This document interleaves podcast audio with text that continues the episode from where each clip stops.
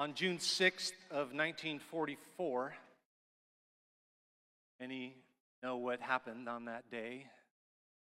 The Allied forces, World War II, after years of brutal warfare, launched an invasion that would change the war. They sent thousands of young men upon the beaches of Normandy, France, to establish a beachhead and to begin what would be the final march to victory in Europe, where Germany would surrender. Many soldiers died that day in that invasion, and it was literally the turning point of the war. Many historians actually say that it really was the end of the war. It was the beginning of the end of the war. It was such a major victory, and to be able to establish and take over that area of France, it was what made the rest of the war winnable. When the soldiers won that decisive battle that day, took the beach and ended up taking the surrounding areas, what did they do next? They didn't sit on the beach and get a suntan. It actually took 11 months. So the war, in essence, was won. Victory happened that day, and it really was the turning point for everything else. But between June 6, 1944, and VE Day, which was May 8th of 1945, 11 months later, many men still died. Many bloody battles were fought until final victory came. Why do I mention that bit of history? Today we're talking about the fight for faith. Next week we'll be looking at the victory that is ours in Christ. But today we're going to be looking at the fight. And we're going to be looking at things that are incredibly important, because faithfulness in the Church of Jesus Christ today, conviction, resolve, aren't exactly popular. How do we stand strong against the growing chorus of voices that are urging us to give up on God's word, give up on truth? Live however you please, do whatever you want, live however you want, it's all good. Times get tough. The tough often flee. We've been studying worldview, how Christians think, and we've had three words that we've learned as the summary of what a biblical Christian worldview means. The worldview meaning like the lens through which we view everything else. Every single one of us has a worldview. You look out into the world, you look out into life, and you see it a certain way. And that has been shaped and formed and fashioned by certain things. What we want to do as Christians is to make sure that the way we see everything in life is shaped and formed and fashioned by God and His Word alone. So we've seen the historical study that we've done going all the way back to creation. Very quickly after creation, we see the fall of man, where Adam and Eve, having been placed in a beautiful garden in the midst of perfection and innocence, sin. They distrust God's word. They doubt His word. And they do exactly what He told them, the one thing He told them not to do, and that plunged all of us into sin. That's the Christian understanding, that we inherit the sin nature of our father Adam. So we see creation, we see the fall, and then we see the great work of God in redemption. The pinnacle of it being the cross of Jesus Christ, where He, as the second Adam, succeeded where the first Adam failed. He overcomes the temptation of the devil. He overcomes the pull of the flesh. He overcomes it all, and He goes to the cross on our behalf. And on the cross, He dies not because of His own sin, but because of mine. Sin must be punished and must be judged if God is to be holy and righteous. And He is holy and righteous, and so He cannot just overlook it. So what does He do? He Himself takes it upon his own self in his Son. An amazing thing. This is the Christian understanding. And where do we live in that process? Creation, fall, redemption. We're kind of in redempt. And then there's like a parenthesis and there's a shun. You're right there. You're in, as a Christian, in the tension of the already and the not yet. We've talked about Christ as the Lord of all of life, as the one who rules and reigns, and he does. But there's an already to his reign because of what he's already accomplished through his death and resurrection and his ascension. He's already broken the curse. And yet, there's a not yet because there's a fulfillment, there's a consummation that is coming one day. It's the promised hope of the Christian. That's what we look forward to. That's what we can't wait for. We're excited. But what do we do in the meantime? Well, like the soldiers who took the beach on Normandy, we don't sit on the beach and get a suntan. Hang on. Nothing wrong with going to the beach. I want to be clear because we've talked about how we understand things as Christians. But you get the analogy. In Hebrews chapter 10, the author, the writer to Hebrews, was writing to a group of Jewish Christians who'd come to faith in Christ. And for most of them, that meant that they were ostracized. That meant that they were ousted by their family. That meant that they would be persecuted by family members and by the elites of society and by all the people around them. Imagine.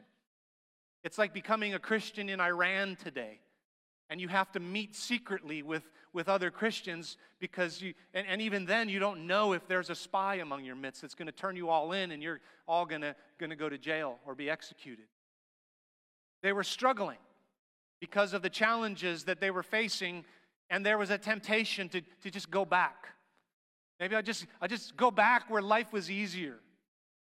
Or go back where I didn't have to go through this constant tension of fighting for faith. The author to Hebrews writes in verse 39 of chapter 10 and says, "But we are not of those who shrink back and are destroyed, but of those who have faith and preserve their souls."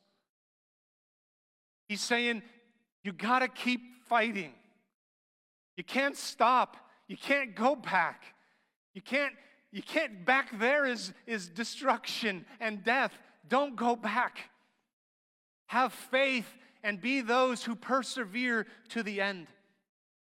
The Apostle John writes in his letter, 1 John 5, verse 4, "For everyone who has been born of God overcomes the world. And this is the victory that has overcome the world, our faith." Our faith. Who is it that overcomes the world except the one who believes that Jesus is the Son of God? So the very things we're talking about today in the fight for faith, this literally is life and death for some of us, for all of us. Persevering to the end, it's life and death. It has massive consequences. It matters eternally. A lot of times as Christians, we fear the struggle. But John is writing to them and telling them that the faith is the struggle. Struggling for the faith is the struggle, and that is the victory. So we have to come to an understanding this morning of three things. All of the Christian life is a life of faith. Secondly, faith must be fought for. And thirdly, faith overcomes by enduring to the end. Start with point number one. All of the Christian life is a life of faith. That means from the beginning of it to the end of it. It's not just faith that got you through the door and now you go forward with something else. It's faith and only faith all the way to the end. All of life is faith. What is faith? Helpful for us to understand, isn't it? Needful for us. Christian faith, first off, has an object. It's Christ. Fifth, Christian faith has a trust. It's a self-abandoning reliance and trust in Jesus Christ alone. That's Christian faith. And that's a faith that is rock solid, that will never fail. Hebrews in chapter 11, following up to the chapter 10, when the author said that to not give up, that those who have faith are the ones who preserve their souls. Then he describes what faith is to them. He says in verse 1, faith is the assurance of things hoped for. The hypostasis is the Greek word assurance. It means a standing under. It has the meaning of substance, of foundation. It's like a substructure that exists out of sight. You can't see it, but it's there. Like crossing the Coronado Bridge, where you don't know what it's made of, but you got a lot of faith in it, don't you? Every time you drive across it. I don't know about you, that bridge freaks me out a little bit. I'm always nervous crossing the bridge. I love the view. I hate the thought of going down. But there's something in me that leans on it and trusts it. It's something I can't even see in that structure of it that holds it up and keeps it up. This is faith, the assurance of what is hoped for, the assurance of what is trusted. And so faith is having a confident assurance. You don't see Jesus right in front of you, but you trust his word. You trust what he says. And you hope for what he says. It's the assurance of things hoped for. It says it's the conviction. Elenknos is the Greek word. It means the proof, the evidence. It's like you're the jury and you're to decide on a case, and the evidence is presented before you, and you see the evidence, and it's fail-proof. It's clear. So you make a decision, and you have a conviction. It's evidence. It's proof of what? Of things not seen. Christian life revolves around the promises of God. You can't grab that in the physical sense, but you can grab that by faith. That's what he's saying. That's what keeps you from going back, from losing, from shirking, and going back to the way things used to be. He goes on and explains in verse 2, he says, for by it, by faith, the people of old received their commendation. By faith, we understand that the universe was created by the word of God, so that what is seen was not made out of things that are visible. He goes into this long list of people throughout the Old Testament, using them as examples of faith. I'm going to read the whole chapter to you. Just listen to this. By faith, Abel offered to God a more acceptable sacrifice than Cain, through which he was commended as righteous, God commending him by accepting his gifts. And through his faith, though he died, he still speaks. By faith, Enoch was taken up so that he should not see death. He was not found because God had taken him. Now, before he was taken, he was commended as having pleased God. And without faith, it's impossible to please him. For whoever would draw near to God must believe that he exists and that he rewards those who seek him. By faith, Noah, being warned by God concerning events as yet unseen, in reverent fear, constructed an ark for the saving of his household. And by this, he condemned the world and became an heir of the righteousness that comes by faith. By faith, Abraham obeyed when he was called to go out to a place that he was to receive as an inheritance, and he went out not knowing where he was going. By faith, he went to live in the land of promise as in a foreign land, living in tents with Isaac and Jacob, heirs with him of the same promise. For he was looking forward to the city that has foundations, whose designer and builder is God. By faith, Sarah herself received power to conceive, even when she was past the age, since she considered him faithful who had promised. Therefore, from one man, and him as good as dead, were born descendants as many as the stars of heaven, and as many as as innumerable grains of sand by the seashore.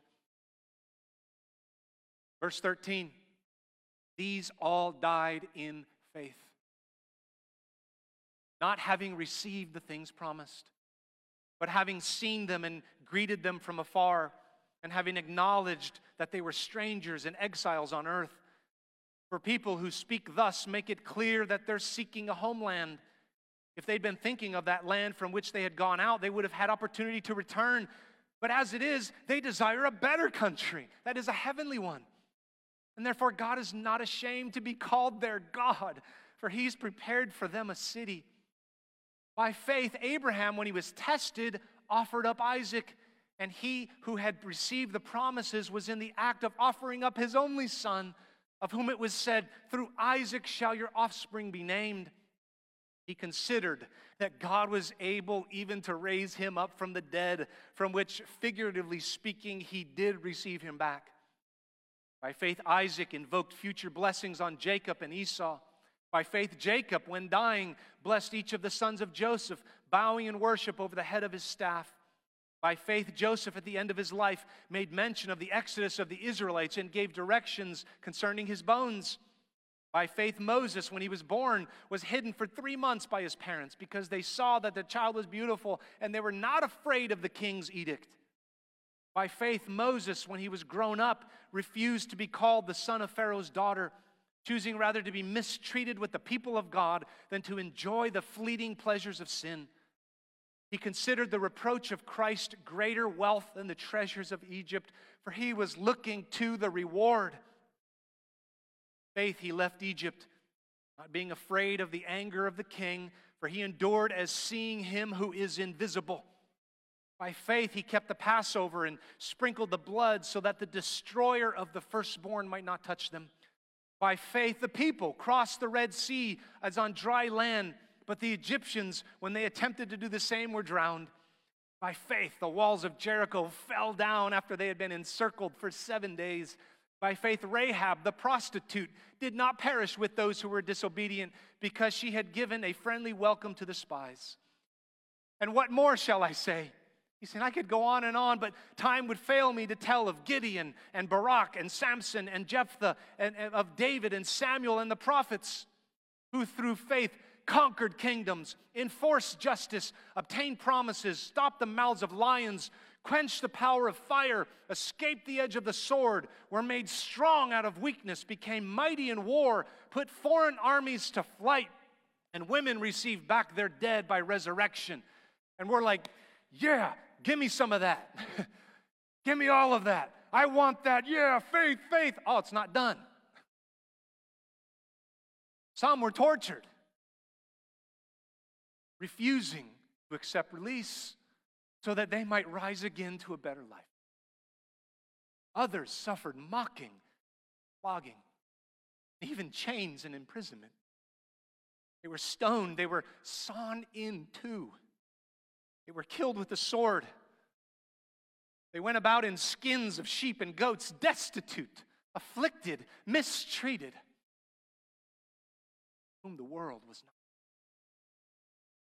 Wandering about in deserts and mountains and in dens and caves of the earth. Faith. And all of these, though commended through their faith, did not receive what was promised, since God had provided something better for us.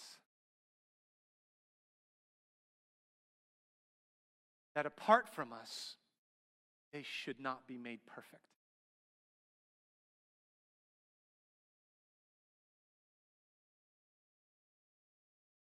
By faith. Faith is the only attitude of the heart. It is the exact opposite of self-dependence, self-reliance. Faith says there's nothing in me. It's only in you. Faith knows there's nothing in me.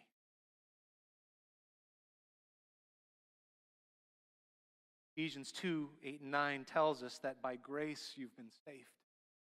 True, our salvation is a gift of grace. Grace is God's unmerited favor. You did nothing to deserve it, and we're saved by grace through the means of faith. This is not your own doing. What isn't? The grace nor the faith. It's a gift of God. It was not a matter of pulling our bootstraps up and getting strong. It's a matter of where are you looking? Where do the eyes of your heart look? For what? For everything. For life. salvation, for endurance. He says it's not a result of works. Why? So that no one may boast. Why faith? So I don't think I'm all that and be like, man, Brian, you did really good there. So God gets the glory alone, not me, not you, not anyone. For we are his workmanship created in Christ Jesus for good works, which God prepared beforehand that we should walk in them. Faith is a gift. It's a gift, letter A, that unites us to Christ. By grace through faith, we are put in union with Christ.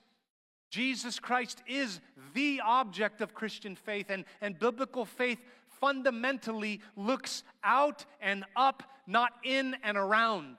It looks to Christ. It's all about Christ. It unites us to Christ. Galatians 2:20. Paul says, I've been crucified with Christ. When he died on the cross, I died. And it's no longer I who live, but Christ who lives in me. By grace through faith, we're saved, and that means we're so united with him. We become one with him. He brings us into himself that when he died, we died. We're also raised with him, according to Colossians 3:1. If then, or since you've been raised with Christ, seek the things that are above where Christ is seated at the right hand of God. So in Christ, by faith, I'm united with him, which means I was crucified with him, I died, which means I was raised to new life, and the life I now live, it's his life. It's not my own. I'm dead in Christ, and I'm alive. I'm dead with Christ, I'm raised with Christ, and I'm also seated with Christ. Ephesians 2:6, he raised us up with him, and he seated us with him in the heavenly places in Christ Jesus. You are united with Christ, and the implications of that are so profoundly deep. And it's not just something that's ethereal or something that we can just think about and ponder and say, oh, that's really nice. It's something that has implications in how we live our lives. Because letter B, faith shapes how we live all of life, every part. Faith is the instrument that unites us to Christ, but it's also the reality that shapes and shows how we live in union with Christ. Galatians 2:20, the second part, the life I now live in the flesh. I'm crucified with Christ. It's no longer I who live, but Christ lives in me. And the life I now live in the flesh, on February 26, 2023, at 11:47 a.m., the life I live right now, I live by faith in the Son of God who loved me and gave himself for me.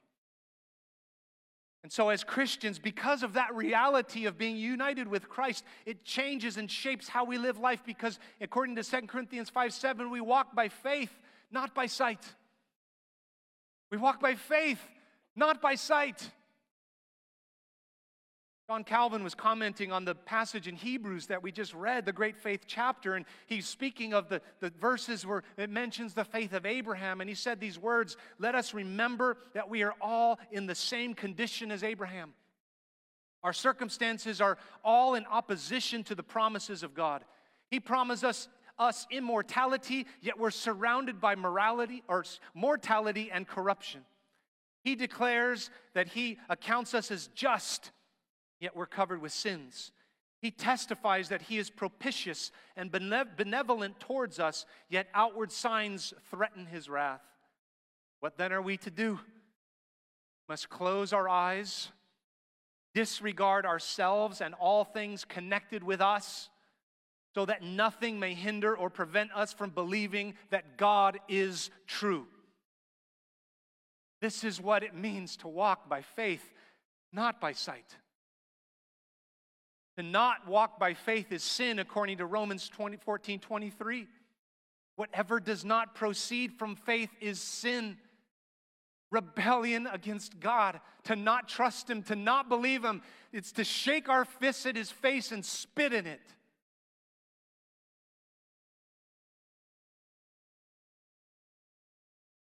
Walk by faith, not by sight. So often, though, the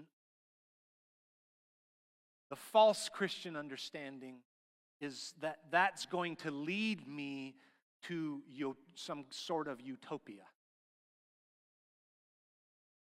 I'm a Christian. God changes your life. He changes everything. You're going to be happy. And He's going to just make your path straight just the way you want them. Everything's going to be smelling like roses, and it's going to be wonderful. What a great life in Christ. And people come to Christ and hearing such a false gospel, or they think they come to Christ, and all of a sudden, boom, trials hit. Faith does not lead to some type of utopia. True faith in the true Christ, in believing the true gospel, actually leads the people of faith to war. It leads us to war because all of life is a war. Christian faith simply puts you on the right side of the war. Colossians 1:13, He has delivered us from the domain of darkness and transferred us to the kingdom of His beloved Son, in whom we have redemption, the forgiveness of sins. Beautiful picture of salvation. I was over here in the kingdom of darkness, a hater of God, against Him, standing, wanting my way and my will to be done, and then the light of the gospel shined on me. I saw my sin for what it was. He opened my eyes to see it, and glory of glories, I bowed before Him, trusting His finished work on the cross to cover my sins, forgive me of all of them, and that His resurrection showed that He is God and I can trust Him. He ascends to heaven, is coronated there, and now rules and reigns and prays for me, and He's my Lord, and I serve Him in joy in the kingdom of light. That's the Christian experience. But that's no utopia in living in the tension of the already and the not yet.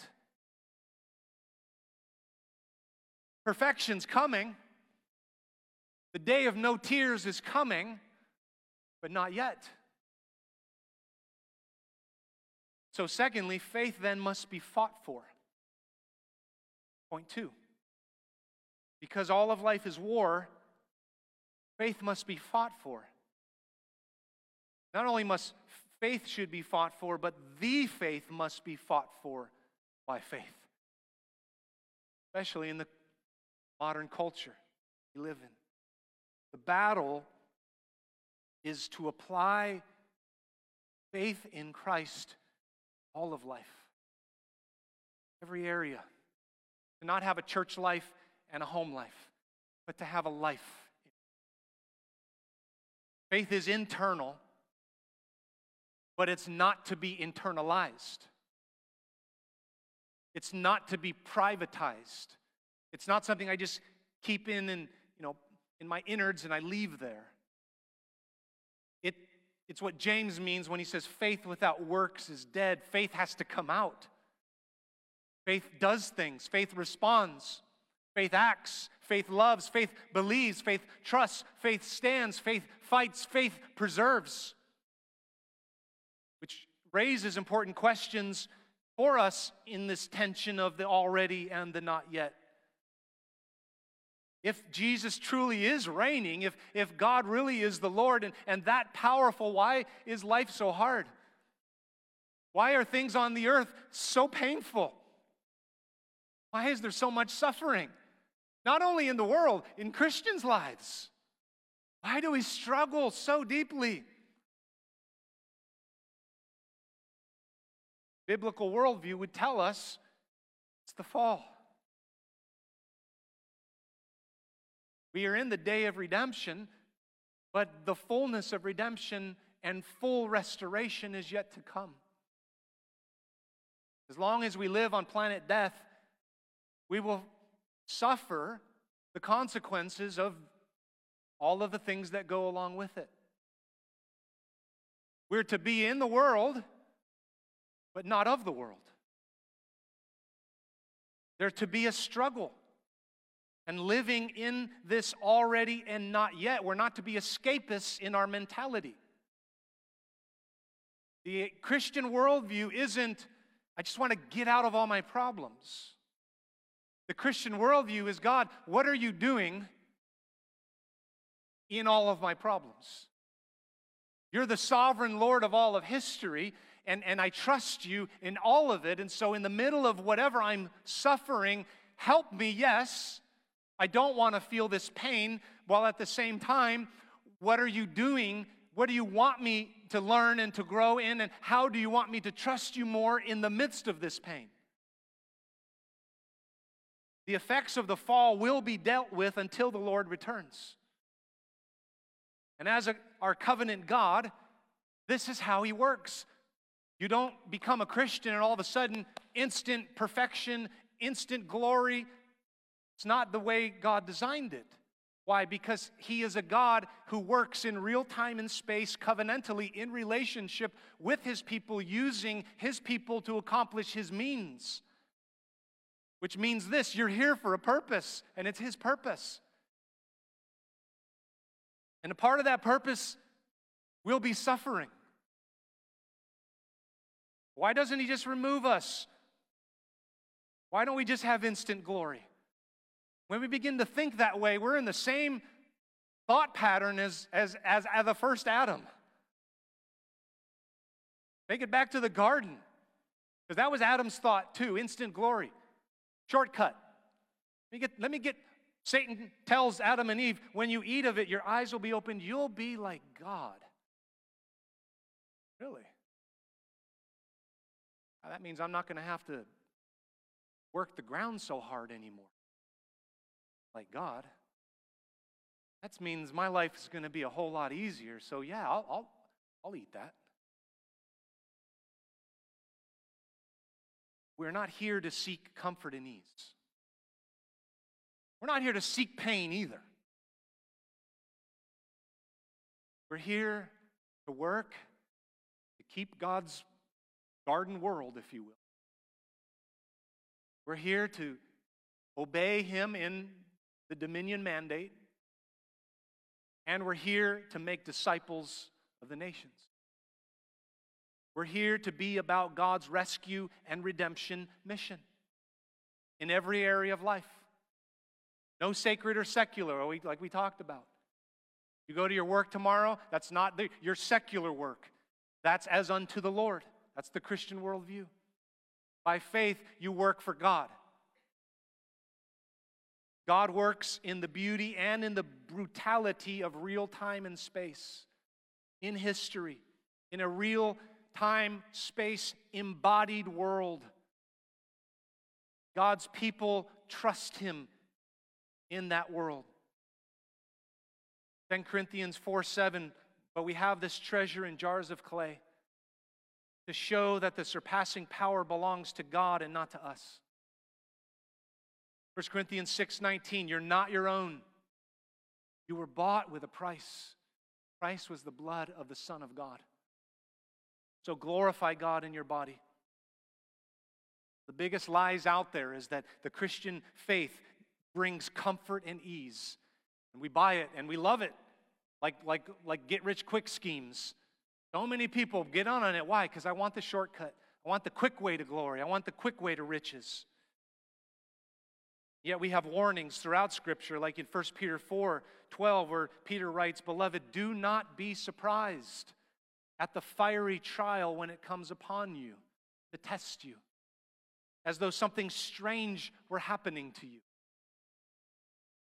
But rejoice insofar as you share Christ's sufferings, that you may also rejoice and be glad when His glory is revealed. Who thinks like that?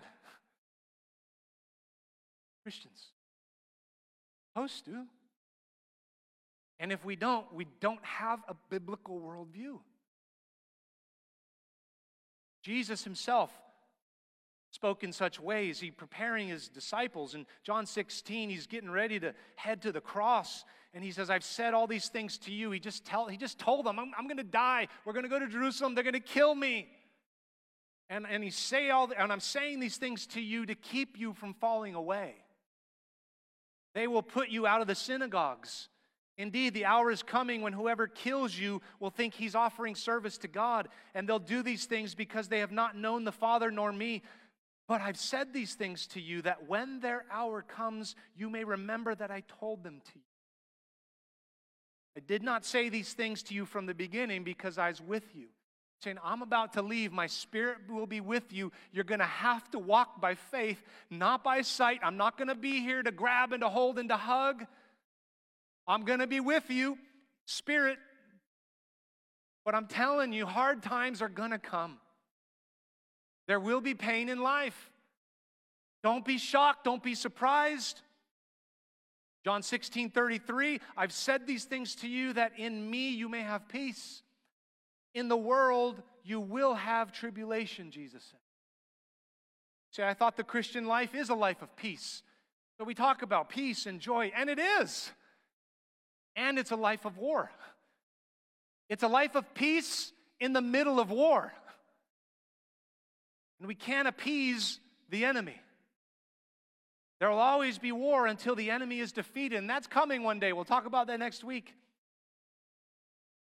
But until then, we live in this hard tension, and we fight for faith. Samuel Rutherford, the great Puritan, said, it's hard to keep sight of God in a storm. You have to go back to the Word of God, recognize its truth that He told us, and He promised us. He'd be with us. He'd strengthen us. He'd be strong when we're weak. So we can't go around like they did in the days of Jeremiah when the people of God had turned their back on God, and yet there's all these people saying, peace, peace, when there was no peace. We have an enemy. And letter A, we have an enemy that must be resisted. Because life is war, we have an enemy. The life of faith is not easy. The Christian is engaged in unrelenting warfare with the world, with the flesh, and with the devil. And every step forward is going to be a challenge. It's going to be contested. It's going to have an enemy coming against you. Verse Ephesians 6:12, for we do not wrestle against flesh and blood, but against the rulers, against the authorities, against the cosmic powers over this present darkness, against the spiritual forces of evil in the heavenly places. You have an enemy. His name is Satan. He hates you. He hates your family. He wants nothing more than to tear you apart, to destroy you. John 10, the enemy comes to steal and to kill and to destroy. But Jesus says, I came that they might have life and have it abundantly. We have an enemy. So according to Peter, 1 Peter 5, we need to be sober-minded and watchful because our adversary, the devil, prowls around like a roaring lion, seeking someone to devour. Resist him firm in your faith, knowing that the same kinds of suffering are being experienced by your brotherhood throughout the world. Sometimes we get this poor me syndrome. I know life is really hard and we feel like I'm the only one. They're blessed and they're blessed, but I'm not. Everyone's messed up. Every one of us has problems. God is sovereign over all of them. Because we have an enemy, he's going to attack. And what is he going to attack? And attack your faith. Constant aim of Satan is to persuade us to live by sight, and for that matter by feelings, rather than in glad submission to the Word of God. So anytime, Christian, you're tempted to go off of what you feel against the truth of the Word of God, that's the attack of the enemy. Resist him. Resist him. Thessalonians, 1 Thessalonians 2, Paul speaks of such attacks. In verse 17, he says, since we were torn apart from you, brothers, for a short time in person, not in heart, we endeavored the more eagerly and with great desire to see you face to face, because we wanted to come to you, I, Paul, again and again, but Satan hindered us. There was this baby church Paul had been a part of, seen birthed, and then he couldn't be with them, and he wanted to be there so much, but Satan fought even his going. He hindered him. Verse 19, for what is our hope or joy or crown of boasting before our Lord at his coming? Is it not you? For you are our glory and joy.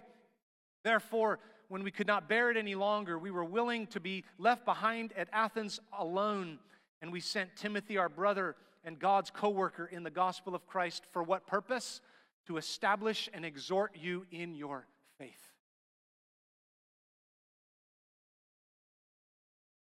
The end of verse 5, he says, for this reason, when I could bear it no longer, I sent to learn about your faith, for fear that somehow the tempter had tempted you and our labor would be in vain. What was Paul's concern for the Thessalonian church? Their faith. That they would doubt God, that they wouldn't trust his word. Satan hates faith in Christ. He loves faith in other things. He hates your faith in Christ. He'll do his best to tempt you to doubt. One of his greatest strategies is to turn the Christian in upon himself. Once he or she gets preoccupied with looking in, the clouds of our many sins and our failures hide the precious and perfect justifying righteousness from the Lord Jesus Christ, so where we can't see it anymore. Clouds us. Satan hates us, just like he hated Peter in Luke 22. Simon, Simon, behold, Satan demanded to have you, that he might sift you like wheat. Oh, what comforting words, though Jesus says, but I've prayed for you. Your faith may not fail. Satan's attacking you, Peter. He wants you. He wants to take you down. What is he after? Faith. He wants your faith to fail. Called to fix our eyes upon Jesus. What are you looking at? Where are you looking? The fight for faith is a fight to keep your eyes on Christ. Yes, that involves personal repentance. It involves the pursuit of holiness. It involves faithfulness. But it's the fight of the faith. He's going to want to take you down personally. He's going to want to attack your family. Why should we be surprised that the enemy would attack the greatest display of the image of God on earth? Marriage. Family. God created the man and the woman and their children and their grandchildren to spread his glory throughout the earth for his glory. Marriage as a public institution, the union of marriage in one man and one woman for all of life communicates a public lifestyle. And it's a reflection of God himself. And as Christians, we must not take it lightly. Marriage preaches the gospel of the Trinitarian covenant of heaven, said Richard Miller, our dearly departed brother from years ago. Family will be under attack. Resist him. Stand. Be firm in the faith. The church will be under attack from without and often even times from within. We need an I am my brother's keeper mentality. We need a love and a care and a tenderness that goes deeper than most of us are comfortable with. We also need to understand that in the already and the not yet, the church is messed up. We, and I've been guilty of this in the past, I'm approaching church life in an idealistic way. Oh, if we could just be like the people in Acts. Then we'd have it. Have you read Acts? Have you seen the problems that the church had, like right off the bat? Oh man, if we could be like those early churches. Have you read 1 Corinthians? There's no utopia. The church has many scars. And we must guard our own hearts, because if you get too deeply involved in any church, in this church too, you're going to get hurt. You're going to struggle. Your faith is going to be tested. Your love is going to be tested. Fight. Believe God. Fight for faith. The attacks in our nation, the attacks through the state government being built up as if it was God itself. Well, we're Christians. We shouldn't care about, such things. No, we don't get into politics. Oh, yes, we do. It's all of life. Since when did God stop caring that millions of babies are aborted every year? Did he stop caring for them? And did he stop caring about all of the issues that are so important in our daily lives? Did God stop caring about righteousness in the nation? God's word says that righteousness exalts a nation. As Christians, we are to be salt and light in it. The culture will experience attack. Discussed in the Christian worldview that culture is simply worship. It's the fact of God created culture. He created us He made creation, and then culture is what we do with His stuff. And we can either direct that in what we do and how we do it to Him in worship or to the creature, according to Romans 1, and give glory to man. I don't know if we should become cultural warriors. We should be Christian warriors. Well, you want to fight for a Christian culture? Yeah. Really, I don't want to fight for a Hindu culture or a Muslim culture or a secular humanist culture. It's all religious, folks. It's all religious. Herman Bavinck wrote these words: spiritual life does not exclude family and social life. Or you could say faith does not exclude family and social life, business and politics, art and science. Rather, it is the power that enables us to faithfully fulfill our earthly calling, stamping all of life as service to God. The kingdom of God is, to be sure, like a pearl more precious than the whole world, but it is also like a leaven that leavens the entire dough. Faith isn't only the way of salvation, it also involves overcoming the world. We have an enemy. Letter B, we also have powerful weapons. 2 Corinthians 10:4, the weapons of our warfare are not of the flesh, but have divine power to destroy strongholds. We destroy arguments and every lofty opinion raised against the knowledge of Christ and take captive every thought to obey Christ. We don't raise up physical arms. We have a sword. We have one weapon. Here it is. Have the word of God. Yes, it's war, but we also have protective armor, letter C. So don't be foolish and leave your armor at home. When you go to battle, put it on. Take up the armor of God that you may be able to withstand in the evil day. And having done all to stand firm, stand therefore, having fastened on the belt of truth and having put on the breastplate of righteousness and as shoes for your feet, having put on the readiness given by the gospel of peace. In all circumstances, take up the shield of faith with which you can extinguish all the flaming darts of the evil one, and take the helmet of salvation and the sword of the Spirit, which is the word of God, praying at all times in the Spirit with all prayer and supplication. To that end, keep alert with all perseverance, making supplication for all the saints. Christian, you're a warrior. Have an enemy. Resist him. You have powerful weapons in Christ. Use them. You have protective armor. Wear them. Say, yeah, but it seems useless sometimes. There's not many of us. There's a lot of Christians, quote unquote, all over the country and the world, and yet the rise of evil is greater than ever before. What's the deal? A lot of false gospels. A lot of us are weak. Well, it's true there's not many of us, but remember Gideon? God doesn't need an army. R.J. Rushdoony said this, and I believe this is true. History has never been dominated by majorities. but only by dedicated minorities who stand unconditionally on their.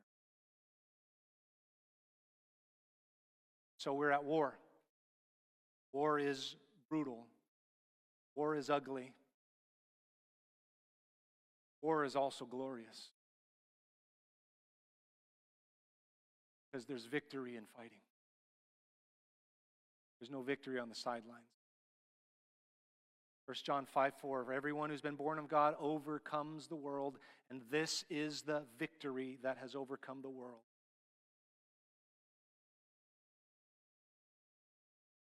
How do we overcome? Number three, faith overcomes by enduring to the end. Matthew 24, Jesus is talking to the disciples. He says again, they'll deliver you up to tribulation. They'll put you to death. You'll be hated by all nations for my name's sake. And then many will fall away and betray one another and hate one another. And many false prophets will arise and lead many astray. And because lawlessness will be increased, the love of many will grow cold. Whew. We're all in a hole. I want all those problems. 13. The one who endures to the end.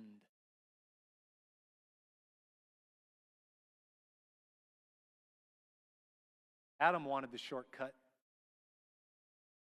Jesus would take no shortcut. Is it easy for him? Tell me, read Matthew 26. Father, if it be possible, let this cup pass from me.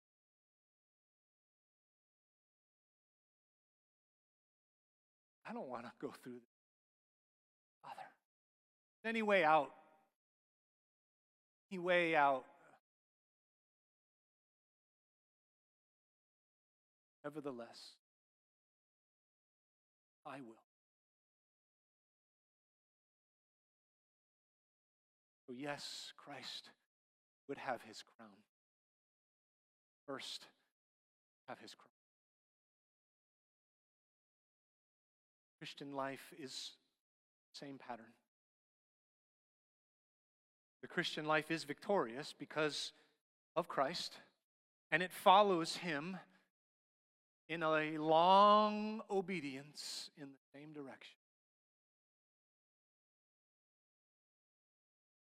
Sometimes we think faith needs a jolt and just need more excitement. I need more motivation.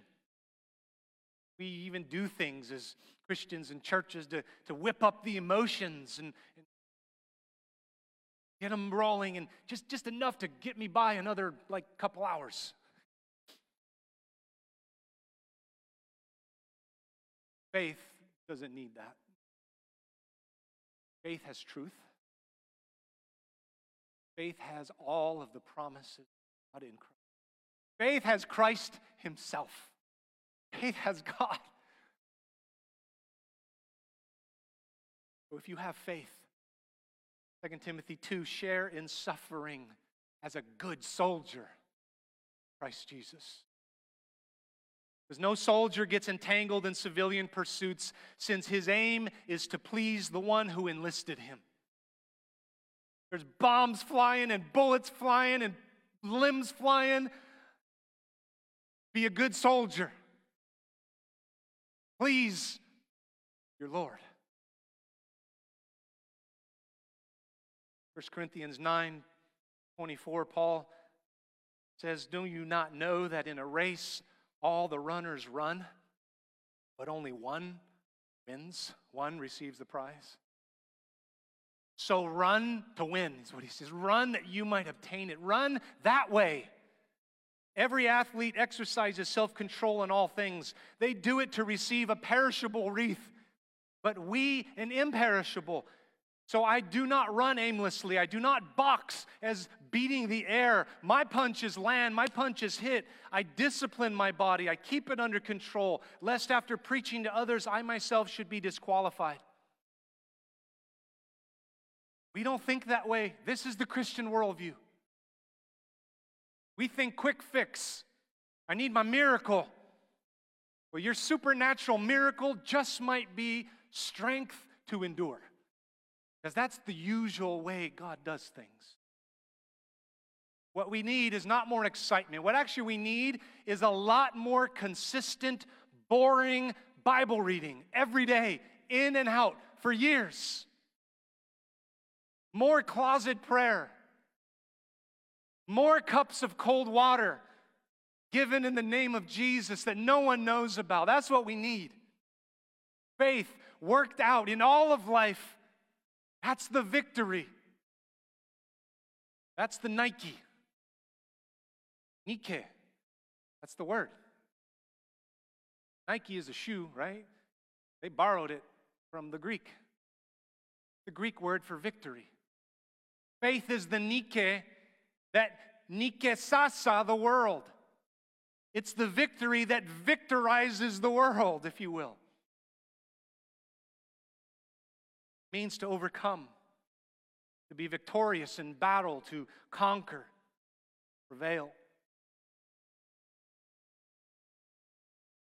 We are victorious. Gotta stay in. The astute and eloquent theologian Rocky Balboa said these words. Let me tell you, oh no, that's bad. Let me tell you something you already know. The world ain't all sunshine and rainbows. It's a very mean and nasty place, and I don't care how tough you are, it will beat you to your knees and keep you there permanently if you let it. You, me, or nobody is going to hit as hard as life, but it ain't about how hard you hit. It's about how hard you can get hit moving forward. How much you can take, keep moving forward. That's how winning.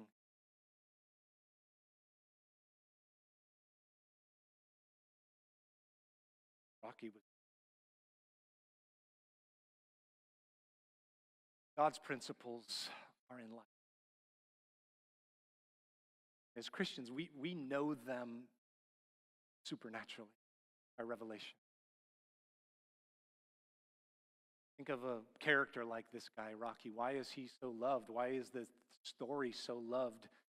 Because of the struggle leads to victory.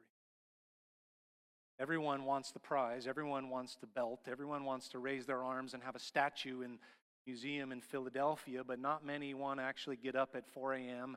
and drink raw eggs and run 30 miles.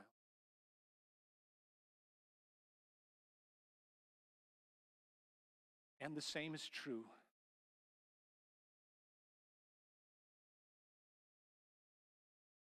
When Jesus, talking to the seven churches of Revelation, Revelations 2 and 3, each of them have unique encouragements and rebukes, but every single one of them is offered a reward, a promise for doing one thing: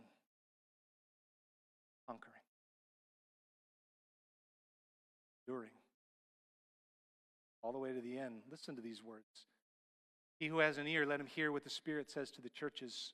To the one who conquers, I'll grant to eat of the tree of life, which is in the paradise of God.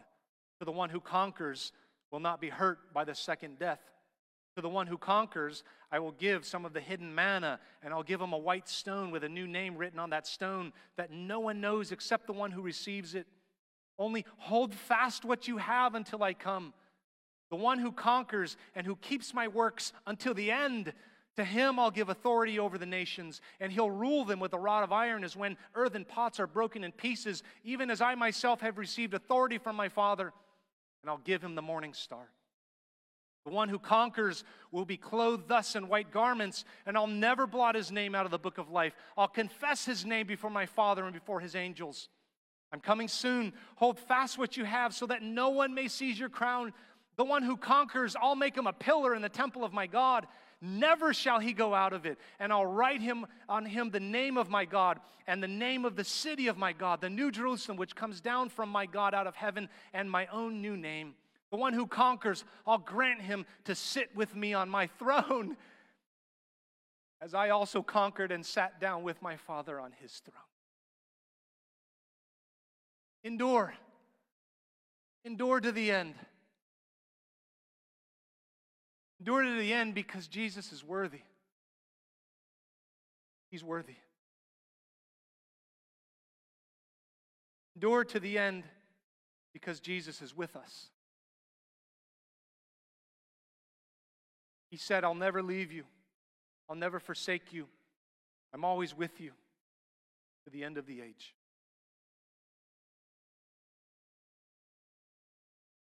Life is hard. The Christian walk is not easy. When that tells you that, does not know.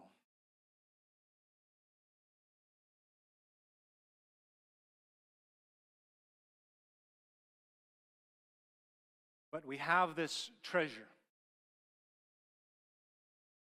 these jars of clay, show that the surpassing power belongs to God, not to us. Yes, we are afflicted in every way, not crushed. Yes, we're perplexed, not driven to despair. Yes, we're often persecuted, not forsaken. Though we may be struck down, we're not destroyed. Therefore, my beloved brothers, steadfast, immovable, be always abounding in the work of the Lord, knowing that in the Lord your labor is not in vain.